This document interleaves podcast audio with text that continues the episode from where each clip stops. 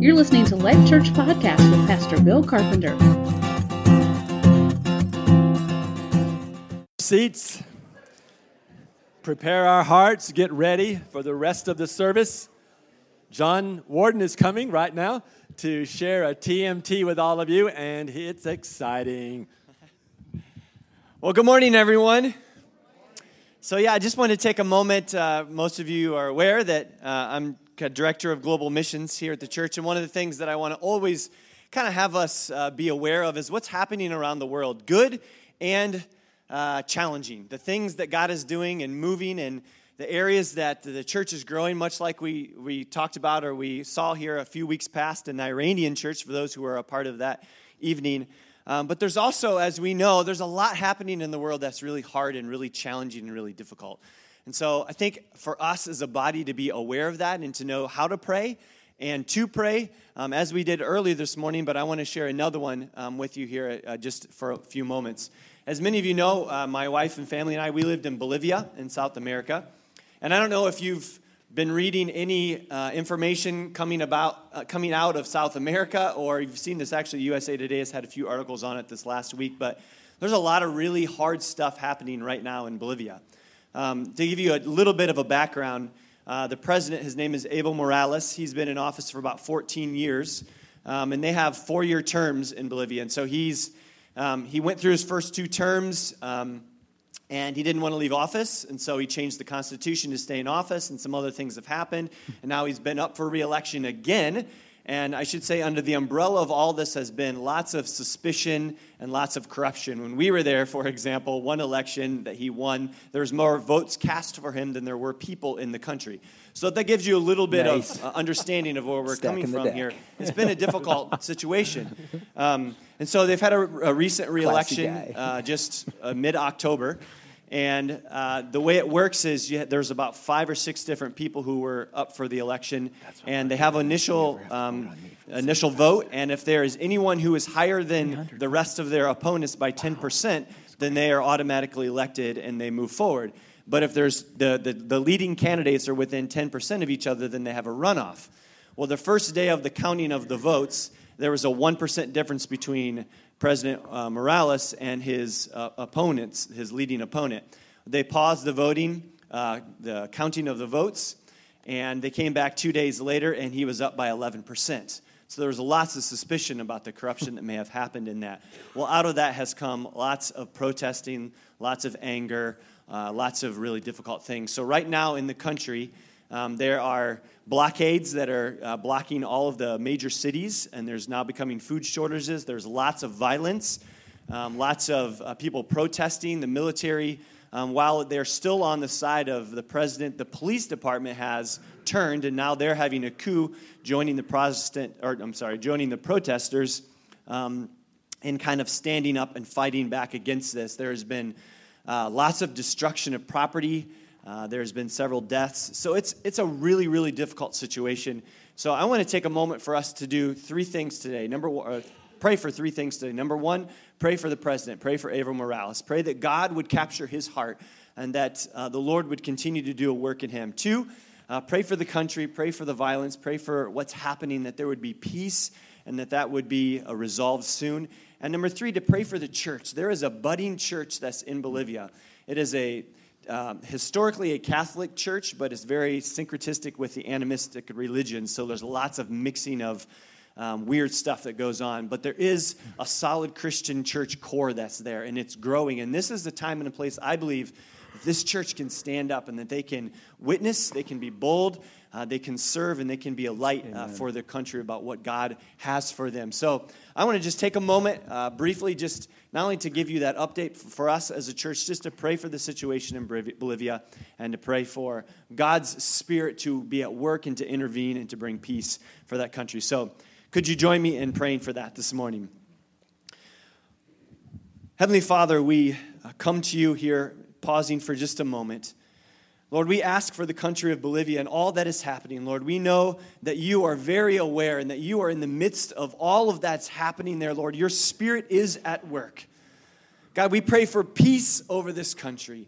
Lord, we pray that your peace, which surpasses understanding, Lord, would, would be at work in this place, in this country, amongst these people.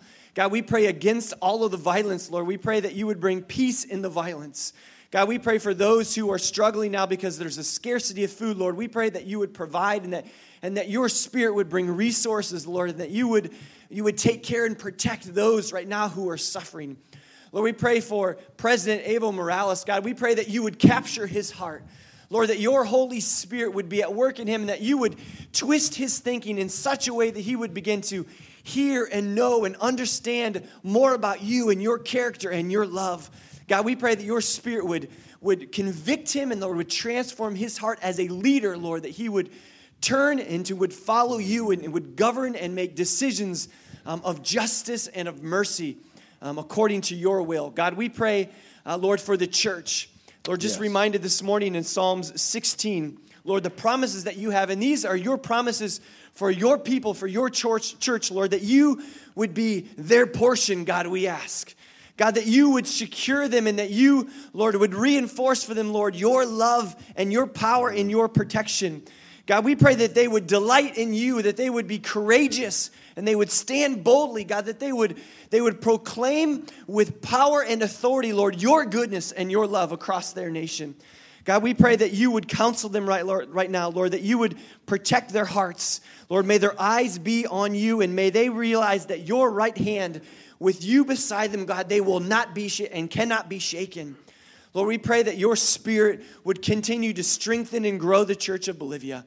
God, that they would, that their ministry would be wide and would be expanded, and Lord, that they would love and serve the people, especially now and during this time, Lord, when there is turmoil and there is destruction and there is evil happening in their country. God, bless the church and your yes. people to be your people right now for your glory. So, God, may your spirit protect and move and work in Bolivia for your glory God, that we might look back and see the way in which this trial has changed the people, that their hearts would be turned to you for your honor and for your praise. We pray this morning in the name of Jesus. Amen. Amen.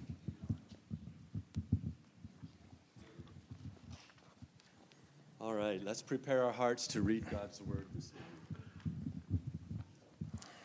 I'll be reading from uh, the Gospel of John, chapter 4, um, and uh, I'll be reading a passage uh, verses 1 through 42. Now, when Jesus learned that the Pharisees had heard that Jesus was making and baptizing more disciples than John, although Jesus himself did not baptize, but only his disciples, he left Judea and departed again for Galilee. And he had to pass through Samaria. So he came to a town of Samaria called Sychar, near the field that Jacob had given to his son Joseph. Jacob's well was there. So Jesus, wearied as he was from his journey, was sitting beside the well. It was about the sixth hour. A woman from Samaria came to draw water. Jesus said to her, Give me a drink, for his disciples had gone away into the city to buy food. The Samaritan woman said to him, how is it that you, a Jew, ask a drink from me, a woman of Samaria? For Jews had no dealings with Samaritans. Jesus answered her, If you knew the gift of God and who it is that is saying to you, Give me a drink, you would have asked him, and he would have given you living water. The woman said to him, Sir, you have nothing to draw water with, and the well is deep. Where do you get that living water? Are you greater than our father Jacob? He gave us the well and drank from it himself, as did his sons and livestock. Jesus said to her, Everyone who drinks of this water will be thirsty again. But whoever drinks of the water that I will give him will never be thirsty again. The water that I will give him will become in him a spring of water welling up to eternal life. The woman said to him, Sir, give me this water so that I will not be thirsty or have to come here to draw water. And Jesus said to her, Go, call your husband and come here. The woman answered him, I have no husband. And Jesus said to her, You are right in saying, I have no husband, for you have had five husbands, and the one you now have is not your husband. What you have said is true. And the woman said to him, Sir, I perceive that you are a prophet. Our fathers worshipped on this mountain, but you say that in Jerusalem is the place where people ought to worship. And Jesus said to her, Woman, believe me, the hour is coming when neither on this mountain nor in Jerusalem will you worship the Father. You worship what you do not know. We worship what we know. For salvation is from the Jews. But the hour is coming, and now here, when the true worshipers will worship the Father in spirit and in truth. For the Father is seeking such people to worship him. God is spirit, and those who worship him must worship in spirit and truth. And the woman said to him, I know that Messiah is coming, he who is called Christ. When he comes, he will tell us all things. And Jesus said to her, I who speak to you am he.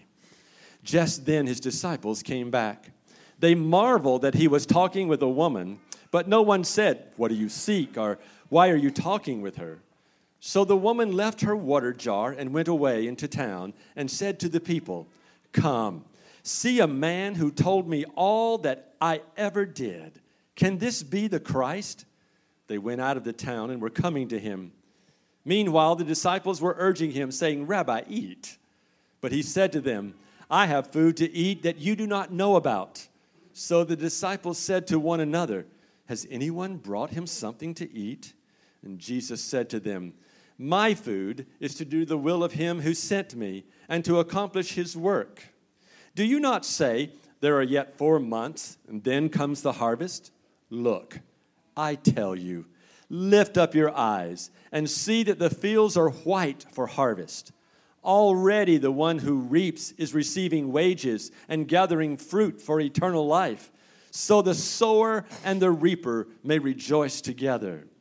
For here the saying holds true one sows and another reaps. I sent you to reap that for which you did not labor. Others have labored, and you have entered into their labor. Many Samaritans from that town believed in him because of the woman's testimony. He told me all things that I ever did.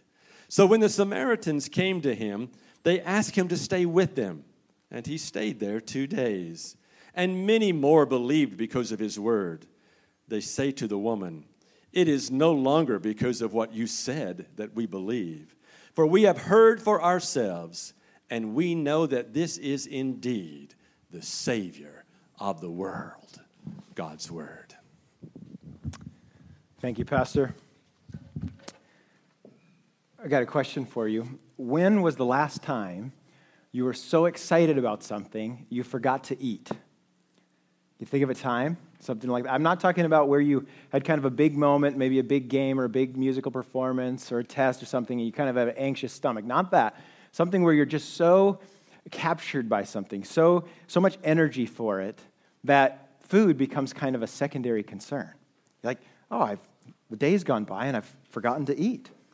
Maybe it's a, a big paper you're working on for school, or, or maybe it's a business venture that you're jumping into, um, or maybe it's a hobby that you're really passionate about. For me, uh, one clear example comes to mind. A couple of you know that I like to fish. I love to fish for people, but when I'm not fishing for people, I like to fish for actual fish. And it's amazing how the two correlate sometimes. But uh, I have a friend who I believe likes to fish even more than I do. And we happen to be on this really nerdy team of walleye fishermen who fishes against other people mostly for bragging rights. And what I've noticed about this guy, I call him the Michael Jordan of our team, is that he'll go a whole day, a whole tournament, and he won't eat anything. And I mean, I love fishing. I really do. Most of you that have ever fished with me, you know I'm pretty focused and pretty intense, but I also love to eat. And I'd rather combine those two wonderful things than try to choose between the two. Not my friend. He's not touching food. The whole day, he'll just go. He might drink a bottle of water, and that's it. He's so intensely focused on the task at hand. And did you know that Jesus had things that were like that for him? He sure did. That's what we're going to look at in our scripture today things that made Jesus so excited that he didn't even think about food. We're in our series in John today, and I'm covering a giant section of scripture. I, am sure Pastor Bill's not going to want to read my text ever again. That, that took quite a while. But this is one of the most compelling stories in all of the New Testament. And why we, why we decided to, to handle this all in, in one chunk, in one sermon, is because last fall, Pastor Bill preached a fantastic sermon about the first half of this story, the woman at the well. And I'd encourage you to go back and listen to it. It's in our Encounter series. And it's still a sermon that really messed with how I viewed this story and, and, um, and changed really the way that I see it. And so I would encourage you to go back and look at it. You might see that Pastor Bill preached on the pre conversion story of the woman at the well. I'm going to look at her story post conversion. Like what happens after she meets Jesus? Because a lot of times the first half of this text gets all the attention, but a lot of cool stuff happens after she meets Jesus. So we're going to spend some time looking at that today. And in order to do that, I want to quickly summarize her encounter with Jesus. And I, I know there's going to be many bunny trails available, so I'm praying I don't get off on any of them because uh, this story is gripping. It's a page turner, it's, it's a fantastic story. And so let's start at verse 3, and I'm just going to roll right through it and try to summarize what happens in the text here. And the text starts off with a little geography. So we pull up our map. I'm a visual person, visual learner. And so um, I've got this beautiful, colorful map. When you hear that, that Jesus is wanting to go from Judea to Galilee, that doesn't really mean anything for you unless you see the map. And then there's this big blue section called Samaria there that it would, the text would say he had to go through Samaria. And geographically, I think, well, that makes sense. He does have to go through um, Samaria to get there. But actually, in that day and time, many Jews would actually go around Samaria. So it's about a three days journey from Judea up to Galilee in the north. Uh, but many Jews hated Samaritans so much and didn't want to get, you know, have the risk of getting beat up by thugs in Samaria. So they would actually go down to the Jordan River Valley, cross over there, and then go up and then cross back over in Galilee, making it a six day journey. All right? Now, some of you, you encounter people maybe at the grocery store or at the mall or whatever that you're really not wanting to talk to. Maybe you don't like them very much. And you try to avoid them by going around, you know, the other way, maybe going to a store. You don't really want to look for something. If you walk three days out of your way you can't stand someone, right? That's the, that's the story with the Jews and the Samaritans. So let's talk about that for a minute, because that's a big part of the context here. What's going on with them? Why is there so much hatred? Well, just to refer back to the map, that blue section in the middle called Samaria um, was captured or conquered by the Assyrians in 722 BC. So this is 700 years in the making, this giant feud between the Jews and the Samaritans. And after the Assyrians captured Samaria in 722, what they did was they, they took the most professional people out and exiled them off to Assyria, right? They took their best people. And then they left a bunch of their people to colonize and settle that area called Samaria. And so there was this giant exile, and then there was a bunch of Jews that were left. And of course, Jewish people were told, whatever you do, don't marry foreign people. It causes a lot of trouble. And then eventually they're going to introduce you to their gods. It's going to pull you away from Yahweh. Well, what happened? They started marrying the Assyrian people that were settling that land, and of course, having children with them. And you can imagine what it was like when these um, Jewish exiles started coming back to their land. They're like, seriously? These guys conquered us, they killed our relatives, and you married them? And there was just a lot of heat around that, right? I mean, that's a really disappointing thing. But not only that, these Jewish people in, in the land of Samaria had started adopting some of the, the religious practices of the Assyrian people that they had married. And some of those practices were as wicked as like child sacrifice. So, some really, really big things going on. And so the Jews said, no, they're not Abraham's children. They're not part of us. We have nothing to do with them. We're walking around Samaria. We don't want anything to do with this group of people. And the Samaritans felt the same way. Eventually, about 400 BC, um, 300 years after the exile, the Samaritans said, Well, fine, we're not going to go to Jerusalem to worship God. We're going to build our own temple right here on Mount Gerizim in Samaria. So now we don't have to associate with the Jews either. We don't want anything to do with the Jewish people either. And they almost built out their own religious heritage around the Pentateuch, the first five books of the Bible. So Jesus is stepping into this cultural feud today, and he arrives at this prominent place, Jacob's Well. And of course, he sends his disciples away, sends 12 men away to get food for 13 people. It's about right, right, guys? You know, that's, that's how many guys it takes. And I think Jesus really knew, like, this is a delicate situation. I probably can't hand this one over to the disciples yet. They hadn't been with him that long. He's like, this, this one I need to handle myself. And then this Samaritan woman comes to draw water, and she comes at noon. This is a hot region of the world. Like, this is like being down in Phoenix or something. And so you don't do anything at noon. You don't, you don't walk your dog at noon unless you hate your dog and you want it to die. You don't do anything at noon, especially not go to draw water. So the women would go usually in the morning to draw water together. It was kind of a social time. And this woman comes, not, at, not in the morning, but at noon, and she comes alone because she's an outcast. She's an outcast, as we're going to learn a little bit more as the text goes on. And Jesus does something crazy. He strikes up a conversation with her and asks her for a drink. And to this question, the woman responds, How is it that you, a Jew, ask me, a woman of Samaria, for a drink? She's like, Are you serious? Don't you, haven't you been around here for a while? Like, don't you know what's gone on the last 700 years or so? And to her question, we have to ask, well, what's wrong with this picture? Because to us, this wouldn't seem abnormal at all, right? Asking a person at a well for a drink, you don't have a cup, okay. But in that culture, in that time, there was at least three big no nos here that Jesus does. Number one, he's a Jewish man, he's a devout Jewish man. And for a devout Jewish man to speak with a woman that, especially that he didn't know, alone was improper. On top of that, Jesus is already seen as a holy man, a teacher of the law as we saw it with Nicodemus. And so he's not supposed to be doing this at all. This is a no no. But secondly, Jewish people did not associate with Samaritans for all the reasons we just stated. But on top of that, they believed if they would eat or drink from any of their goblets, it would make them ceremonially unclean. So then they'd have to go through this process of becoming clean again. And they didn't want to have to go through that. And so Jesus doesn't mind that because we all know Jesus um, actually does the opposite. When, when uh, he partakes of something unclean, he actually reverses it, makes it clean, as we see with the lepers in the other gospels. But she doesn't know that, and Jesus doesn't tell her that. And then we see the third reason that Jesus isn't supposed to be here is because this woman has a bad reputation.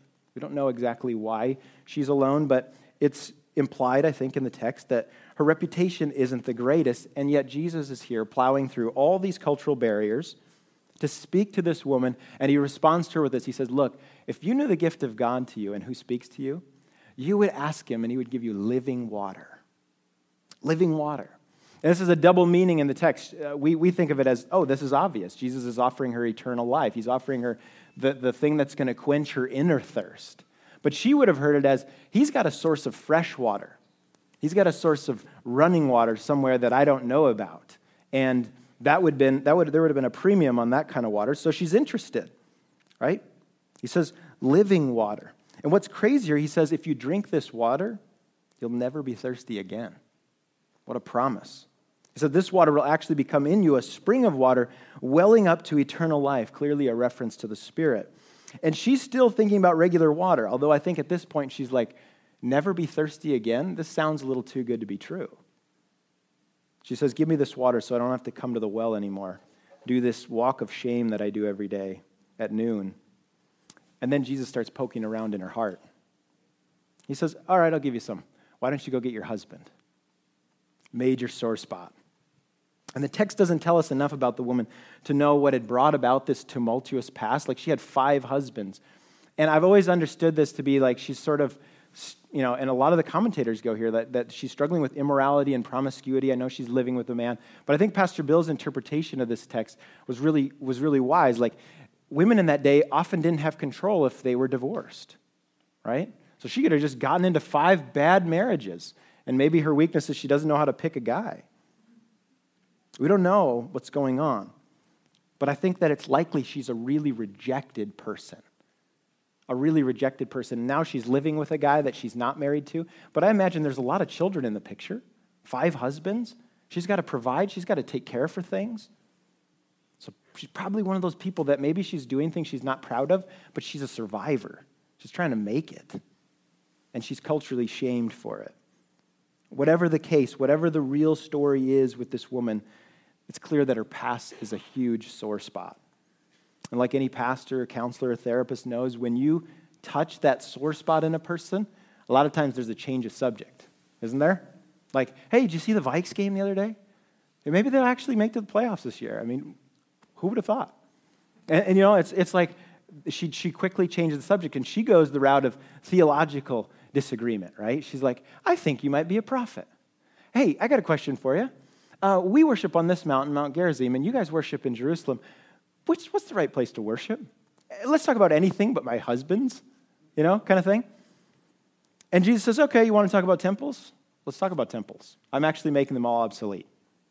And, um, you know, people are going to worship different in the future. I'm replacing the temple. And what he didn't tell her, but I'm sure he was thinking it, is I'm about to make you into a temple of the Holy Spirit. And I know you don't feel worthy right now, but you're going to actually house the living God. It's crazy. Again, she tries to change the subject or just kind of smooth things over and resolve the issues. She says, Yeah, I'm, I'm sure the Messiah will work all this out when he gets here. And Jesus says, Bingo. I'm he. That's the guy you're talking to. What a remarkable story. You know, a lot of times eh, we stop the sermon right here because there's just so much there, right? But this is where I want to begin focusing our time together because look, the woman goes away, she leaves her water jar.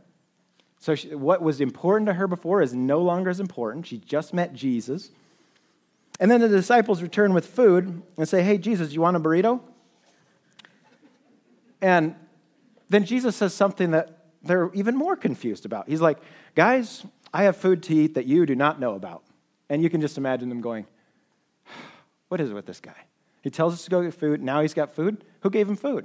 Did you give him food? Did she give him food? I hope not. She's a Samaritan. You know, and, and they don't get it. But he says, guys, look, you know, I, this is what he means here. Guys, you have no idea how cool this is. You didn't see what just happened, how awesome this was. But this stuff that I'm doing, it really gets me going. It makes it, it's, it's so important to me. It's like I don't even need to eat. It's like food to me. What makes Jesus so excited that he doesn't need to eat? Well, it's two words it's the harvest. Jesus said, My food is to do the will of my Father and accomplish his work. And then he describes that work as the harvest. He says, The fields are white for the harvest. And it reminds me of some of the conversations I've had with farmers in our church. And I, I did a little research this week. In other words, I texted Larry. Um,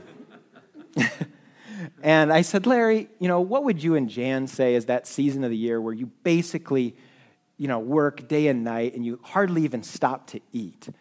And he said, for sure, without a doubt, Jan and I would both say it's the harvest. And he gave me a great, great mindset of, of why that is. He says, just imagine working all year and then knowing if this last section of the year doesn't get done, you don't get paid for your whole year's work. That, that puts a lot of importance on that harvest, right? You could have had the best planting season. You could have had the best perfect rains, no hail, no storms. But if you don't get your butt out there and get the harvest in, you're not going to get paid. It's pretty important. And Jesus has his mind on the harvest as well. And so let's unpack this for a minute. What does this mean? That, that the harvest is what makes Jesus feel like, I don't even need to eat. I'm so excited about this work. And I think there's three big ideas that go into the harvest. And the first thing is Jesus, Jesus is so excited that he doesn't even eat because he's rescuing broken people and seeing them made new. He loves to do that. Seeing the guilt and the shame and the rejection lifted off of them, Jesus just can't get enough of it. And you know, he loved every minute of that walk to Samaria, where the disciples are probably like, Why are we here? And Jesus just thinking, I can't wait to meet this woman at the well, and I just can't wait to see her become new, become who she's supposed to be. And some of you in here today, you're in that spot. You're carrying a lot of shame and guilt and condemnation. And your identities and what people have said about you and what you were in the past. And Jesus says, just so you know, I can't wait to lift that off of you. I can't wait to see who you're going to be when your identity's in me and what I say about you. And what I say is true about you instead of what other people say is true about you. Jesus loves rescuing broken people and making them new. Now, if you're a believer in here and you've been walking with Jesus for a while, this is a spot we need to ask ourselves a question Do I get this excited about seeing broken people made new in Jesus? Because here's the sad reality as we read the Gospels most often, the religious people or God's people, when Jesus rescued someone who was really broken, I think that's all of us, but lots of people feel like they're not broken and they, they get upset when Jesus rescues someone who's really actually broken, but they grumble about it. That's the truth. Throughout the Gospels, we see it over and over again. The religious people, the people that have, you know, quote unquote, served God, they get, they get grouchy when Jesus rescues somebody who's broken. I'm wondering, is that us? Or do we have the same heart that he does? Do we love seeing? You know, somebody brought up like Kanye West became a Christian. I don't know. I looked at it and I was like, well, cool if he did. That'd be awesome, right? Matter of fact, all the other rappers can join him. But wouldn't that be cool? Wouldn't we rejoice? Or would we say, hmm, I don't know. You know, I don't know. I, they, they probably don't know enough to be Christian, you know, or whatever. What would be the posture of our heart if God just started rescuing the broken people around us? I hope that our hearts would align with His heart because, guys, this is His thing. This is what He loves doing. And I'm wondering, do we love what Jesus loves? Because this makes Him feel like I don't even need to eat. This is Jesus on walleye tournament day. He loves this stuff. He gets jazzed up about it. He just he doesn't even need to stop for food. And there's more. He gets equally excited seeing those, this is point number two. He gets equally excited seeing those same broken people who used to be broken now on mission with him, bringing good news to the rest of the world, participating in the harvest. Isn't this awesome? And he's so excited because this can happen quickly. Yes, sometimes it takes months, weeks, years. But look at verse 36. Jesus is saying that this is so thrilling because sometimes, look at his terminology there, the sower and the reaper can rejoice together. Right? We have some people in here who love to garden. I'm not one of them. All right? And I love that you love to garden. I think it's an amazing project that we've done, having a garden out here and having a garden at Jack's farm. And I love hanging out with you when we do gardening. But I would never just go plant a garden on my own. And I think it's the patience thing. It just takes too much time. It takes too much patience. You have to, you have to wait a long time, and I'd rather just have it now. And Jesus saying, in this kind of gardening, in this kind of farming, you can actually have it now. It can happen really quickly. Because look at what happens here. He says the sower and reaper can rejoice together. And according to this story, Jesus sows the gospel seed into this woman of Samaria. It sprouts up, she receives it, and she's harvested into the kingdom. And then she goes out and sows seeds of the gospel as the first missionary. Those seeds are planted and received, and more people are harvested in one afternoon. Can you imagine getting two harvests in one afternoon? That's what Jesus is saying. This is thrilling. This is exciting. It's happening quickly. And notice the woman's approach as she goes sowing the seeds. I think this is really important. It's nothing fancy. Look at verse 29. Maybe you're intimidated to share your faith. I hope this woman's going to coach us along here today. She says, Come, see a man who told me everything I ever did. Can this be the Christ? She shares her story with Jesus, her testimony. She doesn't overcomplicate it. She hardly knows anything. She just had an encounter with Jesus, but she's an incredible evangelist. Let's break this down a little bit. First, she says, Come see a man, come see Jesus. I got to say, that's really all you have to do when you're, when you're sharing your faith is get people to come and have a look at Jesus. It's not banging it down their throat. She's like, Could this be the Christ? Why don't you come and see? Why don't you come and look at him with me? And you know, no other religion can say this about their founder. Um, if you're a Muslim, you can't say, hey, come and see Muhammad and just look at him. No, it's come and see the five pillars and come and see what's required of you and come and, and, and look at the whole thing. We'll talk to my imam and we'll, we'll, you know, we'll work through these things together. No, we just say, come and see Jesus. If you're a Buddhist, it's like, come and see the path to enlightenment and come and, come and do this. No, as Christians, all we have to say is, come and see Jesus. He is Christianity all by himself. It all hinges on Jesus, and that's what she says. Why don't you come see Jesus? Sometimes I think the problem is that we maybe know too much. Now, I'm going to be really careful here. I think theological work and study is incredibly important. We need systematic theology. We need good theologians in the church. We need to be working on that in our own lives. And in our discipleship, we should be learning and growing in our faith every single year. And our knowledge of the canon of Scripture, but I think a lot of times, as we grow as Christians, we start wrestling with the bigger questions the problem of evil and predestination and all those kinds of things. And those things we drag into our evangelism, right? I remember being in catechism class as a freshman in high school and going through, like, we had the catechism just drilled into us, and I'm so thankful for that today. But I remember thinking, man, this is going to be really hard to explain to someone who doesn't know Jesus. like, I'm going to need years to get through all this stuff they really have to believe. And I'm just saying, don't worry about that stuff. There's time for systematic theology later. Just get them to Jesus. Like, leave that stuff behind when you go and introduce someone to Jesus. There's time to answer the questions and wrestle through things later. She doesn't know anything, and she's incredibly effective. So take some of the pressure off. What do I have to know? How good can I, how, how, um, how well do I need to communicate it? Not that great at all. She barely knew anything. She saves a whole, a whole village comes to Jesus because of her. I think sometimes the problem is we know too much. And, you know, sadly, all the studies that are done today corroborate with this story. They say the newest Christians are the best at sharing their faith. And I have a mission that Life Church would see that curve inverted. That we see the old Christians are geniuses, just great fishermen. Because the old fishermen that I know are really good. They're crafty and they know how to catch fish in every kind of condition. And I think the old Christians should be great at fishing for people. They should, they should know, hey, I don't need to bring that up. I'm just going to introduce them to Jesus. I'm just going to leave all that complicated stuff out because there's complicated stuff, right? There's big questions, and those are right and those are good. And we want to walk with people through those things. But right out the gate, just get them to Jesus. He's the important thing, all right? And I think it's so interesting that the first missionary in John's gospel is a Samaritan woman. You get that? It's pretty powerful. Maybe you've discounted yourself. You said, hey, I, I don't think I can be, you know, a missionary. I don't think I can be a, a, a person that invites other people to Jesus. I'm not winsome and, and I'm not, you know, gregarious and charismatic. I'm not Pastor Bill, you know. but, but hey, you don't need to be. You just need to have had an encounter with Jesus. That's what's important, and that's what she does. So that's the first thing. She says, Come see Jesus. Then she says, Come see a man who told me, this is a part of her story, told me everything that I ever did. That's really her story, right? And it's not everybody's story. Nicodemus wouldn't say that. Um, Nathaniel might, because he kind of got his book read under the fig tree. But she says, Come see a man who told me everything I ever did. Now, why is this important to this woman of Samaria? Well, it's because she had been rejected on the basis of her past. I think that's really pretty clear from the text that she had gone through a ton of rejection on the basis of her past. And I just imagine her walking back to her village after this crazy encounter with Jesus. She's like, okay, what just happened? She's just starstruck. Like, I, I just can't even imagine.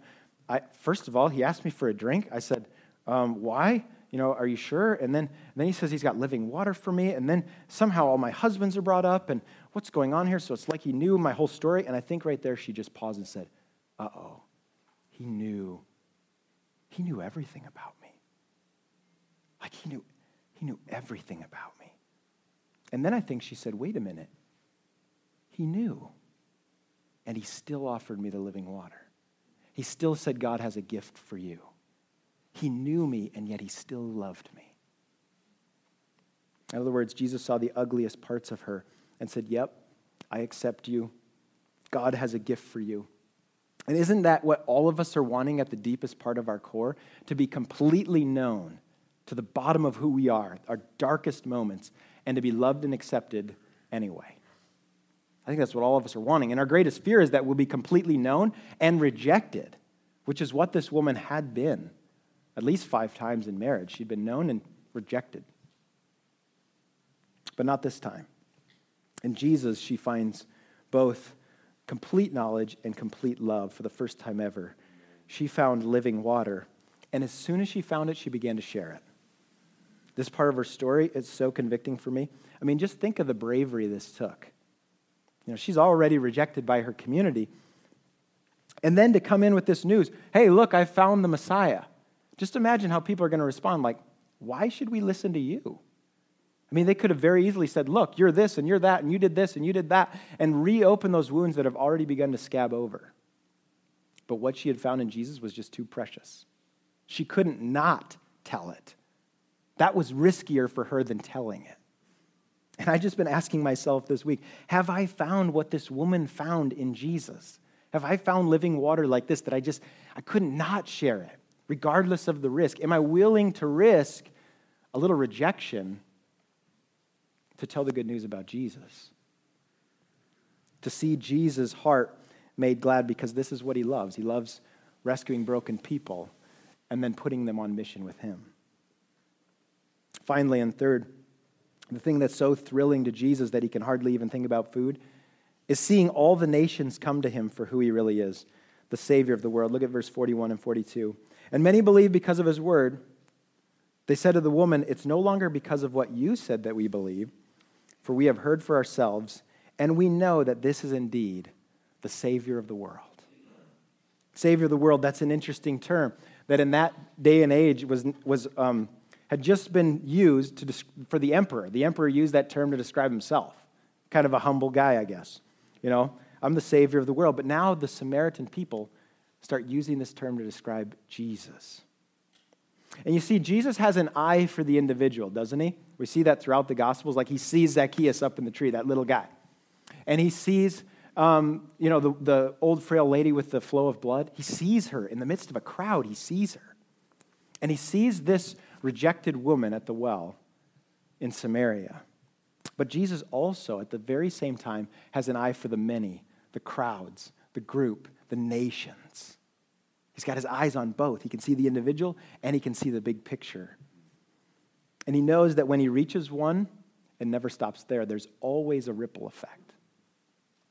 I think we need to ask ourselves, like, what's the ripple effect of Jesus reaching me? In other words, who has the gospel now because Jesus first got it to you? We could point to this woman's story and say, lots of people have the gospel now because Jesus first got it to her. But is that true for you and I? Or has the gospel stopped with us? Have we become a cul de sac when we should be a conduit?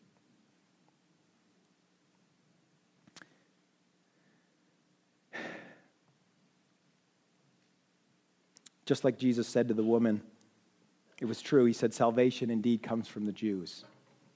He's right. But as the Samaritan said, this salvation is actually for the whole world. Supposed to be for everybody. Jesus intended it to go to every nation. And this incident in Samaria starts the whole process of it going to every tribe, every tongue, every nation. And I think it's more than ironic that it starts with this hated group of outcasts, right? They're actually the first group as a whole, this village, to acknowledge Jesus for who he really is. I mean, remember, a big theme in John's gospel is that the Jews are rejecting Jesus as the Messiah. They've rejected Jesus as the Messiah. And here, these Samaritans, these outcasts, are saying, You're the Savior of the world. We see it. It's incredible. I think it's telling that Jesus made a point of going to them first after the Jews. And I also don't think it's an accident that the first missionary to them is from their own people and probably one of the most unlikely persons. But this is really what makes Jesus' heart pound. This is what keeps him up at night. This is what makes it so that he feels like he doesn't even need to eat. That broken people would be rescued, that they would join him in his mission, and that all the nations would hear this good news that Jesus is the Savior of the world, that he's the living water. And how did Jesus make this possible for the Samaritan woman? for the rest of her village? How did he do it for you and I? Well, he hasn't done it yet, but he knew he was about to. See, because when Jesus hung on the cross, he endured the flames of hell, the most intense heat of God's wrath toward our sin, and it utterly scorched him. He faced the ultimate dehydration for us. And in the midst of it, you remember in the Gospels, he cried out, I thirst. It parched him. And according to John's gospel, they gave him some sour wine on a sponge. Not exactly a refreshing drink. But he took it, and then he gave up his spirit and died. Dear friends, don't you see it today? Jesus withered to the point of death so that you and I can have the living water. He was shriveled up so that you and I can be eternally refreshed. He was cast out from God's presence so that as outcasts, you and I and the woman of Samaria can be brought into God's family. It's the truth, it's the good news for us today. I don't know where this story finds you. You know, maybe you're here and your past is one you'd like to avoid too. Jesus has living water for you. He has a mission for you to accomplish. He wants you on his team doing God's work. It's impossible to miss here. Maybe you're here and you feel like you've been rejected by friends, by family, by coworkers. You feel like you don't have a place, you don't belong anywhere. Jesus says, You belong with me. I was cast out so that you can be brought into God's family. Maybe you're here today as a believer and you've really struggled with this idea of sharing your faith. I mean, I have. I'll just be really honest. Like I've had seasons where I've done well and seasons where I just like lose it. And this woman of Samaria, she just really, really challenges me. And maybe you're and you've really discounted yourself. You said, No, I couldn't be, God's not going to use me in that kind of way. But that's just impossible to believe that there's any type of person from this text. I mean, if God uses this woman of Samaria, he'll use anybody. He'll use anybody. And I want to encourage you in a few things as we close this morning. I want you to just start by praying. Start asking the Lord for his heart, for his eyes for the harvest. This isn't a, this isn't a normal human thing to get this. This is something the Holy Spirit has to give to us, right? Like, God, let me see with your eyes. Let me see how you feel about the nations, about the people around me in my, my community, in my, in my workplace, my friends, my family. Help me to see them how you see them with your heart. Ask Him to help you see those opportunities with those people placed around you. And then ask Him for courage, the courage like the woman at the well. You know, this is simple, sharing Jesus and getting them to Jesus, but it's not easy. Anything but easy. You're going to be intimidated every time. And then keep it simple like she did. Learn to invite people to Jesus. Don't overcomplicate it. Meditate on the work that the Lord's done in your life. Get really familiar with that story and then share that story. It's a compelling story, it's your story. You do this, and like the woman of Samaria, you too will be used by Jesus to bring many people in the harvest to Him, which in turn will bring Him much joy. Amen? Amen. Let's pray. Our Father, thank you for this story that you've written down for us to read and all the things that it speaks to us. And I pray, just Holy Spirit, right now, you would do your work in this text. There's so many places that I didn't cover adequately, and, and I just pray that you would use this to bring truth into our hearts today. That you would speak the word that only you can speak to each person's heart today, whatever they're needing to hear. You would go now and, and do that good work, and that it would all be for your glory, and that your name could go to the ends of the earth that every tribe, tongue, and nation would hear the good news about Jesus and what you've done for us. It's in your good name we pray. Amen.